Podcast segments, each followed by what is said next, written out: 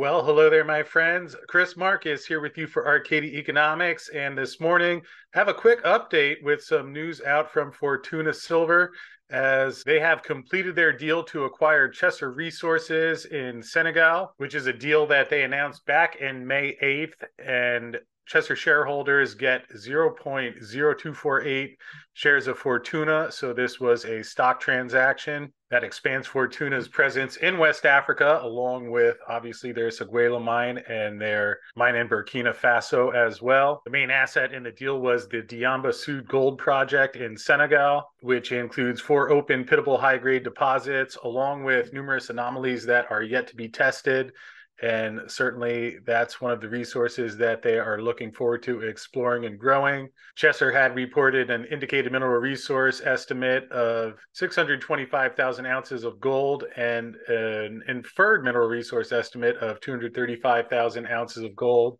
And now that transaction has been completed, which will allow them to continue to focus on the exploration there as they continue to advance the project.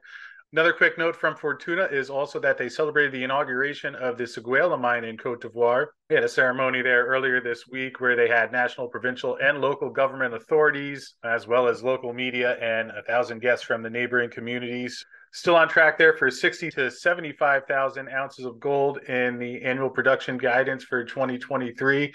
That was the mine that I did get a chance to visit earlier this year, and certainly an impressive operation that they've built there which has helped them to establish their presence in West Africa. And now the Diamba Sud Gold Project in Senegal will add to their presence in that region. So, deal is closed. Just wanted to pass that along. Link to the full press release in the description field below. Hope you're having a great day out there, and we'll see you again later today.